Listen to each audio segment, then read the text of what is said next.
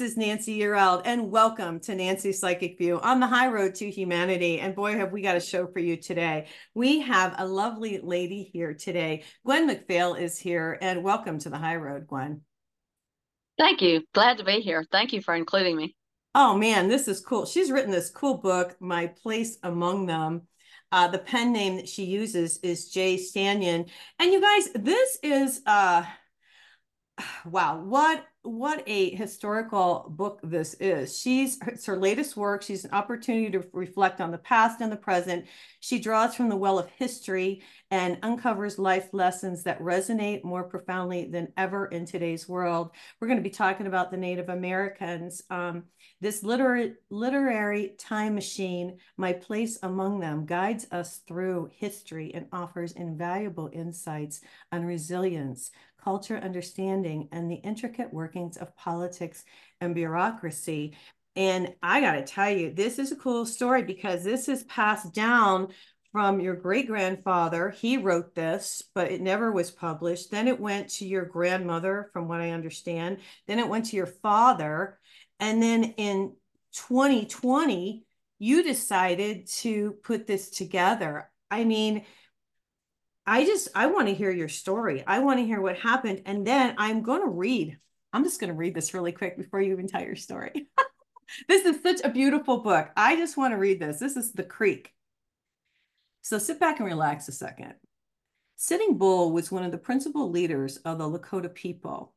He had fought against white soldiers and settlers for many years and had foretold the defeat of Custer and Little Bighorn, also called the Battle of the Greasy Grass, and even moved to Canada to escape. And I didn't know this, the US cavalry later. He returned to live on the Standing Rock Reservation, where an Indian agent ordered his arrest by agency police. When Sitting Bull refused to mount a horse and be led away under arrest, a fight ensued and Sitting Bull was fatally shot. And that's the beginning. So I want you to tell the story. Well, at, at that point, um, there there had been a they called him a messiah who came from out west possibly arizona new mexico area his name was Wovoka. And he had, um, he was sort of like a traveling preacher man in the white world, but he w- encouraged the Native Americans. He taught them to do something called the ghost dance. And um, in the ghost dance, they wore shirts that had very specific symbols painted on them and they danced a very specific way.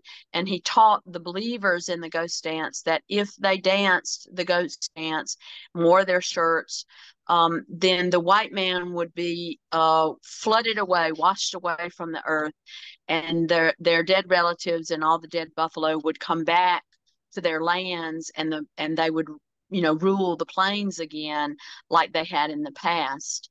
So um, there were, of course, a lot of, of Native uh, leaders who did not believe in the ghost dance, who understood that the whites were here to stay, that they that it was going to be a, a, a not good future for the Native Americans. Uh, but there were those that wanted to leave. They were so unhappy. They perhaps they had lost family members and they were just, you know, devoid of any hope. And so they they did participate in the dance, and it was loud and it was um, it was not understood by the white people, so they were afraid of it. Right. They were afraid when they saw the ghost dancers, and they remembered the history of the of the massacre at, at on the Greasy Grass, um, and Custer's death. So it, it was all very frightening. The whites were afraid, the Native Americans were afraid, and much like today, in the middle of it was a lot of newspaper reporters who wanted to sell papers back east. And so sometimes it, the stories, it didn't matter if they were true as long as they sold newspapers. And so it built up and built up, and the government was a little bit afraid of the Native Americans. And so what happened was after Sitting Bull's death, the rest of the people who lived there on the Standing Rock Reservation, led by a, a chief called uh, Spotted Elk, uh, who the white man called Bigfoot, they decided that it was in their best interest to travel to Pine Ridge Reservation uh, in order to be safe Pine Ridge was fairly settled. Red Cloud had been to Washington. He was well respected by the white leaders. Um, and they wanted to talk with him about what did the future hold, you know, where can we find hope? Right. So they actually, in, in the middle of winter, um, I believe Sitting Bull was killed on the 15th of December. Yeah, it was in the yeah, middle of winter. Yeah, I think you wrote in here it was December. Well, oh no, that it, December 29th is what I read, or is that when the battle was? That was Wounded Knee. That was the Okay, I'm massacre at Wounded Knee. My no, no, bad. that's all right. He, but anyway, after after Sitting Bull was killed, his the people there where he was where he was murdered decided it was best to travel from Standing Rock to Pine Ridge, which is a significant journey, um, several hundred miles. And um, uh, Bigfoot was actually he had pneumonia. He was already ill. Um, but they gathered up and they started traveling right now there is a memorial ride being undertaken by the youth of the Lakota tribe, re, you know, redoing that same ride. They ride on horseback in the snow, Wow. um, in the cold, and so those people traveled. They were trying to get to Pine Ridge Agency and join up with um, Red Cloud, but unfortunately, on the path, on the trail, they came to Wounded Knee Creek and they ran into what what was now known as the Seventh Cavalry. It was what was left plus all the new recruits of Custer's Seventh Cavalry, right. and they they asked them to surrender, so they did. So they surrendered and they camped that night. But then the next morning, the soldiers were, you know, riding around the camp. Um, certainly, they were not. They did not like the Native Americans. They were angry because their leader had been killed. And somewhere a gun went off. There's lots of stories about how it happened. But as soon as the gun went off, the soldiers began to fire, and that resulted in the massacre of, of so many men, women, and children, mostly women and children and older men who were not armed there at Wounded Knee Creek. And that was known. It, for a long time, it was actually called the Battle of Wounded Knee. And then over time, as history was, as it revealed that it was not a battle, it was actually just a massacre. Yeah, I read Um, in your book, and I want to just mention that a lot of the soldiers were killed from their own men firing at them because it was such an erratic, um, you know, massacre that even their own were were massacred. It it was like a crate, like somebody shot the gun and then they just went nuts. Yeah, yeah, that's that's sort of what happened. They they were so um there was so much angst against the Native Americans and they were so caught up in the fury of of of what was going on at the time. The soldiers just just fired randomly just everywhere. It, it didn't matter if they killed children, it didn't matter if they killed women. Um and in some cases they actually shot their own men. Yeah. Um in that case, yeah. Yeah, it's horrible. This is horrible. And I'm just going to ask you, and I, I made it through most of this, but I didn't get through the whole book. And what a wonderful read. And it's so well written, you guys. I have to tell you, just from me reading that, you should realize it. But um, there's so much cool information in here. But, you know, what was documented about this? What does history say? I was just curious about this. Does it, I mean, at the time that it happened, was there any kind of repercussion because of what they did, because of them killing Mm. hundreds of Native Americans, Indians at this point? No, at this time, at that time, um, there, it, there was truly a government policy. They wanted to eradicate the Native Americans. Their goal was to um, to simply overwhelm them because the, there were so many white settlers that wanted land.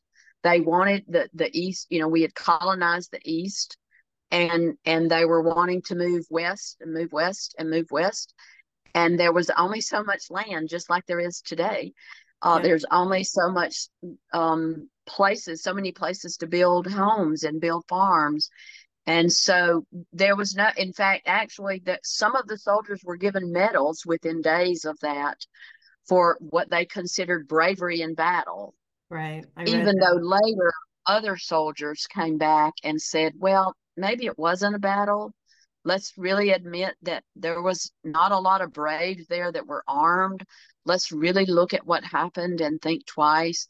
But it it took two more generations really in order for um, the white government and society to accept that it wasn't a battle, it was a massacre.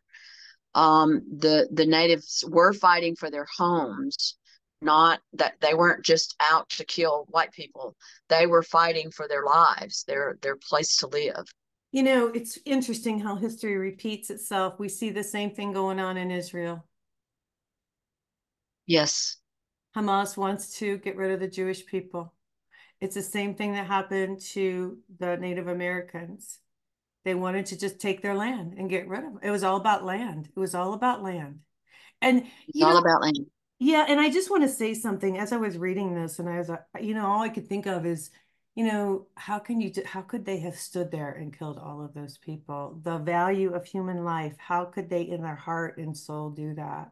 I mean, you really have to be hardened to do something like that.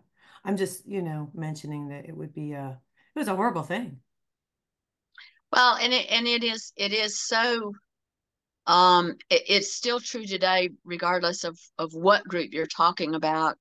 Uh, and you see the comment that the way to destroy, the way to get to power frequently is to divide the people around you by convincing them to hate each other. And then they fight each other while you ascend to power. And I think that was exactly what was happening at that point. It's crazy. Let's rewind a little bit.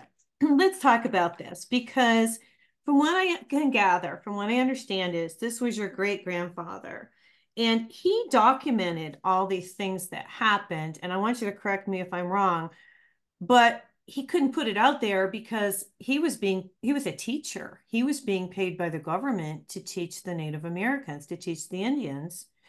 And i know it's not proper to say indians but that's what no actually that was one of the first questions that i asked quentin i said please forgive me in my book because I call you Indians. And he just laughed and he said, it's okay. It's what we call each other.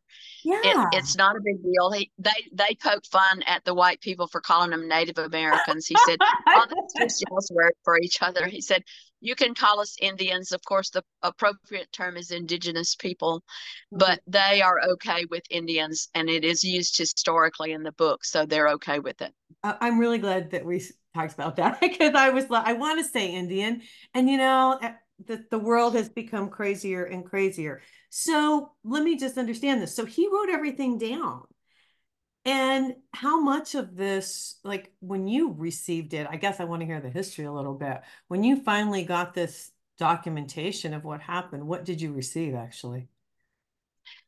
Well, um, I actually have my great grandfather's typed copy of the manuscript. It oh. was written with a typewriter on the back of a car dealership stationery. So if you can imagine, he was living in Colorado at the time uh, with his family. He had some health issues as he in his life, which you heard, you know, you read about in this story. Mm-hmm. Um, and so periodically he would he would have to take a little bit of time off and try to recover from the health issues. So at one point in Colorado, he decided to document the life of this young boy that he had met. He had been a survivor. The, the boy was a survivor of the massacre at Wounded Knee. Right. He had met um, my my great grandfather in the classroom. Um, they had gotten to know each other, and so in 1902, he had the opportunity to sit down and write the story. Uh, and he wanted to write it because he wanted to document what he knew was going on that was wrong within the system right. of the government. But uh, but he was he was afraid to publish it because he he would probably lose his job. Right. So he he simply typed it and it was in a I still have the box that it was in. Oh my god. Um, and and when he passed away, um, it it passed to my grandmother who was a nurse so i don't i don't remember much about her we didn't see her as often as i got older especially i remember her a good bit as a child i remember her talking about um, meeting iron horse the young man uh, him being at their back door one morning uh, by surprise. He caught them by surprise coming to visit. Okay. Um, so she, we remembered the stories about him.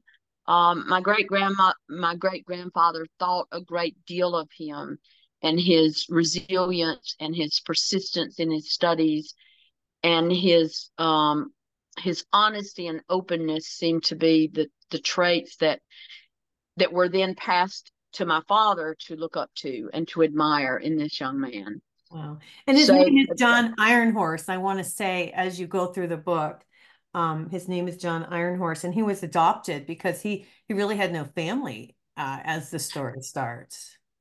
Right. And we, we don't really know. I don't know. Um, I don't think that Ralph, my great grandfather, probably did not know because he, again, he was from a, an area that was that was off from Pine Ridge. He was from the Standing Rock area originally. And so we're not real sure what his family was like. We don't know if his father had been killed previously or if his family was killed um, there at Wounded Knee. Uh, right. That was all something that that my great grandfather did not know. Interesting, interesting. So I want people to know Pine Ridge Reservation is in South Dakota. So the story starts out in South Dakota.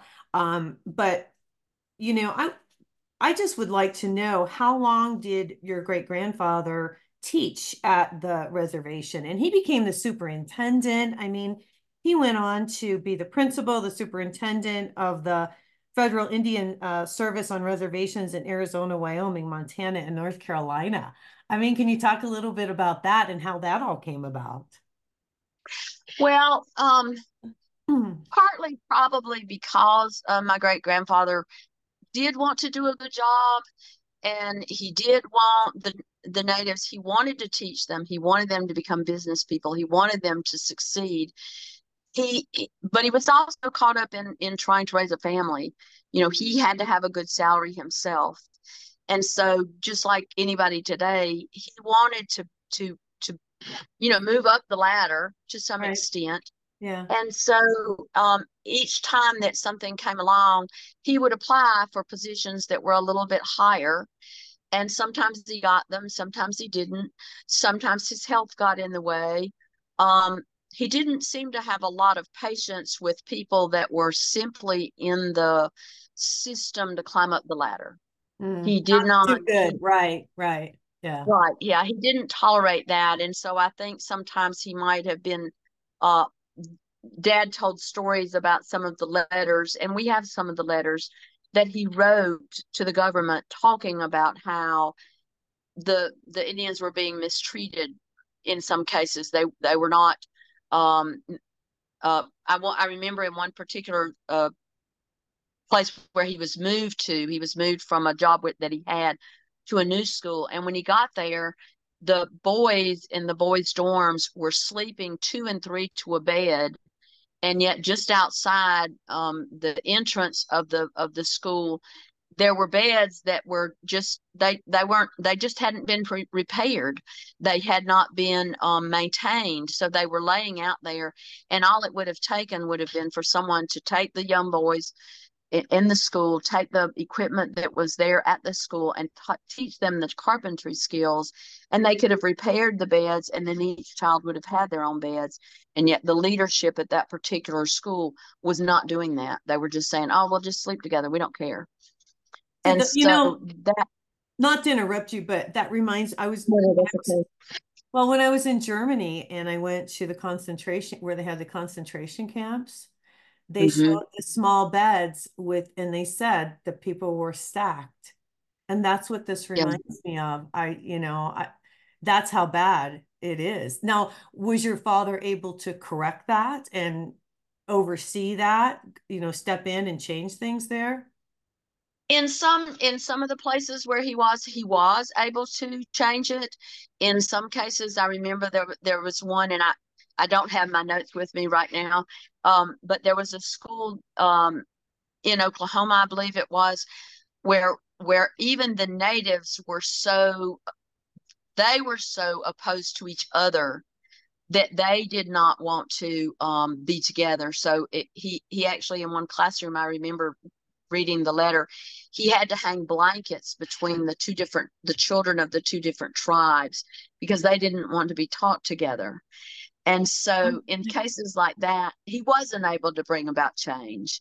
Um, so sometimes he just left because it was so discouraging right. to see the amount of money that was being spent and yet it wasn't necessarily making progress for the for the Indians that he was supposed to be helping. And so he would leave, he would apply to be moved to another place. Did he live his life complete? I don't want to give away your whole book. oh, no, that's okay. But yeah. did he did he um eventually move off because he lived on the reservation because he taught on the reservation. Yes, yes. So that became his way of life. Did he live there? Did he live out his days there? Yes, he did on various uh he, on various reservations. He was moved around and moved around and moved around, but he did eventually pass away before he was able to retire. And so he actually died on a reservation, and and that was his life. Yeah. That was he did he and he and his first wife had dedicated their lives to that. Right.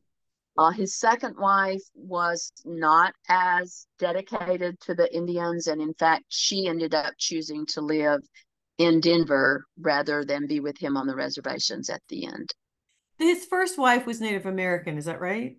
Or part Native American? She was part Native American, we believe. That's are. one of those that's one of those things in in doing my research about her I actually found two birth certificates with, with her name on them. Oh my gosh. Yeah, and one was on the Pine Ridge Reservation and her parents were listed as unknown, both of them. And the other one was from Ithaca, New York, which at that time you didn't always you didn't go into the hospital and have your children and then get a nice little birth certificate from the health department like you do today. Families had to buy the health certificate. So it was possible to purchase a health certificate. And and so i'm not sure which was which um, but I chose to believe because of her dedication to the Native Americans that perhaps she did have some of, of the genetics there that made them her feel so strongly that they were her people. Well, yeah, and you you have a little bit of that um, appearance yourself. Well, I, I know that in my heart, I've always felt like at least yeah. I was part Native American. Yeah. Um, I, I, I have admired them and their way of life and the, the values that they had um, about they did not accumulate wealth. That was not their goal in life. They they accumulated what they needed and then they gave away what they didn't need to others who needed more. And that's the way it should be. Yes. if we could change things, you know, and make them be that way again. Now, has your family, you said you did speak with them before you put the book together. Has your family stayed close to a lot of the families, or has that been too many years and it's a separation or? Yeah, it's been um it's been so many years. M- my grandmother, because she was a nurse, she traveled a good bit ultimately, and she just simply kept the book she did not make any efforts to publish it. I don't. She she wrote a small journal. Uh, she was good about journaling every day. I actually have her last journal. Um, that but it was, she, and I guess to an extent maybe she was a little bit like her father in that she jotted down what happened day to day. Okay. But it was sort of factual. You know, I went and took care of this man. He had this. I needed to do that. Mm-hmm. Um, you know, I had dinner with these people. So she moved around quite a bit. And when she finally settled in Connecticut, and and then when she died, the book passed to my father.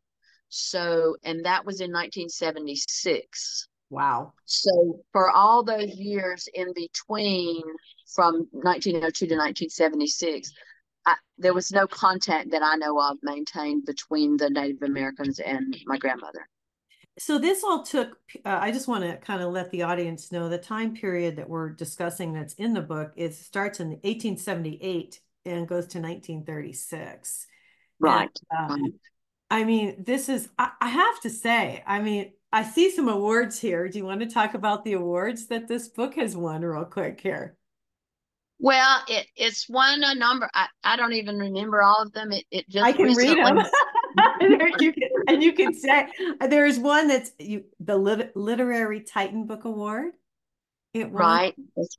Um, I'm trying to read these. This one says my eyes aren't as good as I used to be. Um, looks like the Wick the HFC fi- uh, five star award. Is that right? That's the Historical Fiction Company's five star readers award. That yeah. is that was given because the readers selected it as a as a well written, easy to read book. Yeah. Um, it's not um in in writing. I learned that there's a difference between literary novels and historical novels. Literary tend to use bigger words uh, longer sentences, m- more, um, I call it flowery writing. Yeah. Um, whereas I tried to keep mine very simple because it was simple. You know, they struggled to speak English. Um, I'm sure that my grandfather spoke Lakota, although I can't type that or write that into the book. But it was always a very simple, very basic communication. So that's how I tried to write the book. I love so, it. Um, and there Thank are pictures. You. I just want people to know there's pictures. There's the the dance house at Potato Creek you have in here. Um, you have the one I really liked. I have to tell you, the one that really hit me was Liz with Spotted Horse's wife. I don't know if you guys can see this, but here's this little white baby with this dark Native American lady. I mean, that that's classic. I love it. I love it. You know, um, I'm so glad you wrote this, uh, or he wrote this, and that you you know, uh, did you expand it a little bit, I guess, on things, or did you keep it? How did you do it? I just want to ask that question. Is that okay? well, he he did not include anything about himself in his in his book right. because he was working to tell the story of the Indians and and the the struggles of this ch- young boy as he came up through the education system. That was what Ralph, the original author, was so focused on was the tragedy of the education program of the government to the Indians. Mm-hmm. So um, um, that was his focus. So he didn't really talk a lot about himself. But yet, as I presented it to publishers and talked about, you know, talked to agents and people that were interested in it in some cases, um, some cases they had problems and one of the problems that I faced was in this day and time, there is so much judgment of people about other people. And they they look at you and say oh you're white. How would you know about a native american boy? Or you're a white woman. You can't tell this story. You weren't there. And so i felt like in order That's to it is sad. Sorry is i just have to say that. That's really i mean were you shocked? Were you surprised I, was. Yeah. I was very surprised at that. Yes. Um, I was I was very surprised to know that there are actually people called sensitivity editors today who will read a book and tell you, oh no, this might get too much public reaction. You probably better not say this. Uh, Isn't that the better... idea? well, that was that was sort of the way I thought. But um oh so the the chapters about my great grandfather, who is Carter Heath in the book, mm-hmm. um, they were written based on his employment records and the copies of the letters and things that we have that he wrote. Mm-hmm. So they were that was my way of making of putting him into the story. Mm-hmm. Um, I wanted people to understand that there was a relationship between he and John, and that he was also living a life as a young father trying to survive in this situation of bureaucracy versus poverty versus the aspirations of a young man who sees his own world dying but wants to be successful in whatever world there is in the future.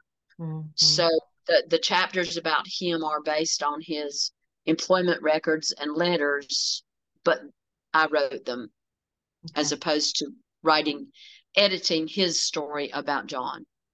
And do we know what became of John? I do not. Uh, the last story that I know as a child, uh, he came to visit my grandmother at their home in Connecticut. And she spoke of, you know, how handsome he had become, but yet how um, sad he was because his obviously his wife had passed um, and and that he was moving on and that she didn't know that she would see him again. She married shortly after that. And then in world war one the man that she married experienced mustard gas in the war. Oh wow. And and so her life also turned took a tragic turn for a little while. Um i don't know a lot about what it was like but i do know that it it changed her life with two little boys, my dad and his brother, dramatically because of what it did to him physically and, and emotionally from the war. Wow. So I think that ended all contact between them and John. How sad. You know, um, what has your family said? What has been the reaction from your family about the book? I bet they're proud of you for finally putting it together. Like it finally got written, right? Right. They're very thankful that it was it was finished because it was dad's goal. And and so they they are they are very tickled that that what dad set out to do finally got done. Uh, definitely. My mom struggles to read it. She she'll read it a little while and then she'll put it down. She hasn't finished it yet because she's it, it brings back memories of of you know for her as well.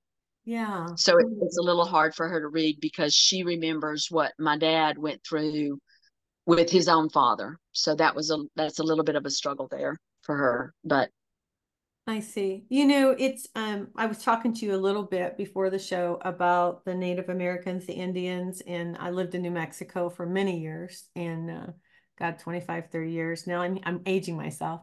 And now I'm here in Arizona. And you know, here we are. Uh I see the reservations. I've been on the reservations. I just want to talk about how the Indians are doing today you know, it's interesting. I see the big casinos and I've been on the reservation and you go and the housing's terrible and there are no trees and there's no vegetation and it looks like a ghost town. And then you go to the casinos where they're making all this money. Uh, it's a odd um, outcome of their life. Yeah, they still perform their ceremonies and they learn their native languages still. It's it's kind of a what do you think about what's happened to them? I mean, that's what I see. What do you see? Well, I, I see the same thing, and yet I but I also see that they I, I think the experience of this book for me was a real eye opener in what you what you call generational trauma. Okay because I, I, what I see now is that finally the Native Americans are are beginning to recover just now beginning to actually recover. They they were forced they lost their identities they were forced to give up their language they were forced to that they were forbidden even to dance at the time that this I know it's crazy. It's I know when I read this, you guys, this is pretty, it's really good and it's honest and it's heart-wrenching. And I'm so glad you wrote this because this story needed to be told. You know, it's yeah, been under the rug. Don't you feel that way? Yeah, I do. But yet I do see that at that that finally there are there are individuals within each of the tribes, and I, I think I certainly different tribes are struggling harder than other tribes, but they are seeing the importance of teaching their youth their language, teaching their youth their culture. Yeah. Um, the the buffalo are being returned to yeah. the to the reservations, and so the children are learning to to um, to slaughter the animals and to get their food, their nutrition from the natural things that their people are used to. And when you look at what we eat today, when you go in the grocery store and, and it's um, meat that you don't know where it came from and right. um, it's it's products that it's it's like it maybe has a little bit of corn in it, but you're not really sure exactly how much. Mm-hmm. Um, and so they're they're they're finding their their own way back to their culture, and I think that that's that is the best hope because it's not money that they need; it's oh. it's the return of their culture and their way of life that they need to the land. Yeah, I just I and so do we. And so do we. Right. And so yeah. do we. I mean, we got to get yeah. back. I feel that way back to basics, back to having a garden and, you know, growing our own food. I agree with you. I go to the grocery store and I don't want to get a whole thing, but I, it's hard for me to buy meat because I don't, you know, and I get sick and I have to really watch it. And even vegetables are sprayed with different things. You get it's uh-huh. crazy, you know, and that's why it's so important. And I want to mention the buffalo real quickly. You know, I'm from Albuquerque, and there is a place uh, in right outside of town there, and um, there's all these buffalo near the Sandia uh, re reservation, you know, and it's really nice. And if you're in that area, you can go see the buffalo. There's quite a few that roam out there. And so you're oh, right. Oh, cool. Yeah, it's really cool. I mean, I had never, you know, growing up on a farm in Ohio, I had never seen a buffalo. Moved to New Mexico and yeah, they have them. But it's really crazy because on one side of the street, and this is the truth, you see all the buffalo and there's a big open space for them. And then there's a highway and there's the casino. it's just like, yeah. yeah, it's just like, what in the world is going on here? But you know, maybe they take the money from the casinos and they put it back into um, the land and buying more land. And I, I've heard that too, um, that some of the monies have gone back into buying, purchasing up more land. And I was a real, oh, yeah. yeah. Yeah. And so I sold land to the Native Americans. So I know they've been buying it back up. Interesting how it all it comes around, right? Well, and they're going back to that the the Lakota particularly were known as horse people. You know, they were uh, riders, and and the horses were important to them, and and they've come full circle. They're back to doing the races that like they used to do, and and those are those are are things that help the young people to deal with life. Um, life yeah i guess that's a good way to put it that they yeah. i'm sure that they themselves as young people probably walk out and go you know we were wealthy beyond belief as uh, in the ancient times of having these wide open spaces the beauty of nature. We lived how we wanted to live. And now here we have money in the white man's category and yet we're not happy. We're, we're not fulfilled. And so they're finding the, their places with the horses and the racing and the the the old way of lives that make them more at peace and i, I hope I, I know that a lot of them battle with drugs and alcohol mm-hmm. and what i see is that a lot of that is is is the the spirituality of the horseback riding and and being on the on the land again is helping those young people yeah. I think it would help a lot of white people too. yeah, exactly. Yeah, it's a exactly color. There is no color to me. I don't. Right. I don't look at people with color. And I saw. I just want to mention this picture of you with the horse in the book. Uh, yeah, yeah. So you're a horse person too. And here's the picture. There's a picture here too. And this is the picture. I want you to talk about this, if you would, please. The the ledger art. That's yeah. Quentin. Quentin is the first of the of the Lakota that I spoke with on the phone. He's the one who said, I, who I told, please forgive me, I'm a white lady. So if I ask something dumb, just laugh a minute and then give me an answer. um, he is a very well known ledger artist. Okay. But he also struggles with drugs and alcohol, and so um, because he's he's probably close to my age, you know, sixties. So he's come up through this time of of nothing but poverty not the return to their their culture and their way of life struggling with and and as a as an artist i'm sure that he is much more impacted. Um I, have always heard that artists are more sensitive to things. Mm-hmm. and so I've, I've got a number of his pieces and, and he does beautiful work. So when i ask him about that you, you can see in that picture the little boy is john Okay, let me pull this up. Okay, guys. Okay, so the, the little boy is John, and then the the writer, of course, I believe Quentin intended that to be like the spirit of the Lakota coming back to him to help him get through the school, the educational system, what he was going to suffer through. And then the train is symbolic of the train ride where he goes, he leaves the reservation and comes east to Carlisle, Pennsylvania. Yeah. So it, it, it was something that had a huge impact on his life. And so that was what um that's that's the piece that Quentin did for my book. That's great. As what an honor, huh? Yes, yes. It, it tickled me that? that he was willing to do that. Yeah. Yeah. Well, I'm just I'm thrilled that you came to join us today, and I just want to congratulate you on putting it together. I mean, I'm sure that your relatives are up there going, "Okay, all right, she did it." so I'm sure you're being celebrated in the heavenly realms right now. So I want to commend you for putting it together and getting the information out there because you know, um, it's history and they're trying to get rid of our history right now and it's really important yeah. that this history be told because this yeah. is exactly what's happening right now yeah it's crazy i would do you agree i just i don't know well and I, I it will there will always be a battle because earth has limited resources and there will always be those people who want more and and I we will not. always battle against that yeah See, and I hope so, not. My hope is that we'll all we all like start to share because if we would have just been like the Native Americans, what a wonderful example. What a, a, wonderful example they were. We could have lived like that, but we brought in alcohol, which they couldn't tolerate, and guns, which just killed, you know, so many people. Anyway, I just, you know, back to basics. Yeah, we got to get back to where to where we were. I'm so glad you came on the show. Um, how can people get in touch with you? if they would like to ask a question?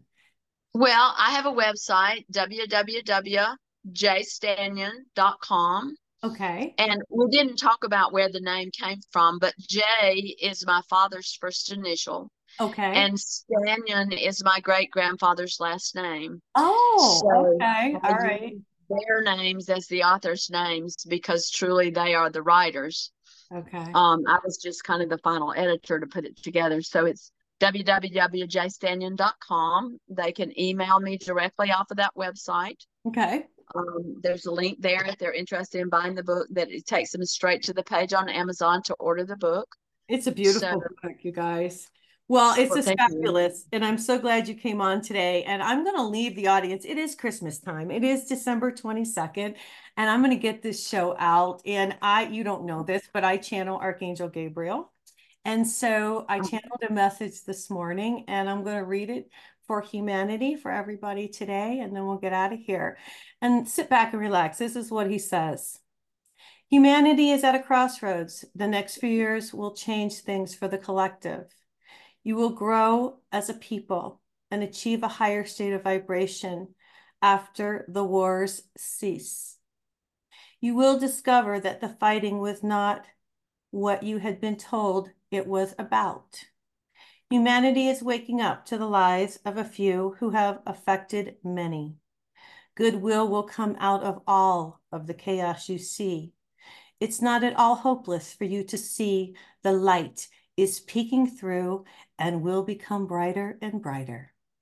People don't want war and conflict, destruction and crime. The vibration is already beginning to shift. Blessings to all. Oh, how cool. So there is yes. hope. There is hope, and that was his hopeful um, message today. And I wanted to leave that. And the other thing I want to say really quick, guys, I'm going to be teaching angel communication in LA. Uh, it's going to be at the Conscious Life Expo. It's in February, the 9th through the 12th. I'll be in Florida uh, also talking about the angels and connecting with God and connecting with the angelic realm. And that's March 16th and 17th. And I will be in Manhattan in May 16th and 17th. Come and see me. And um, I'll teach you guys how to connect with your guardian angel. It's been such a pleasure. I'm so glad that you came to join us today, Gwen. And I wish you a very Merry Christmas, a very happy holiday. The same to you. Thank you so much. Yes, ma'am. All right, you guys. All right, you guys, we're getting out of here for today. I wish everybody a happy holiday, Merry Christmas, Happy Hanukkah. Every, everyone take care and God bless.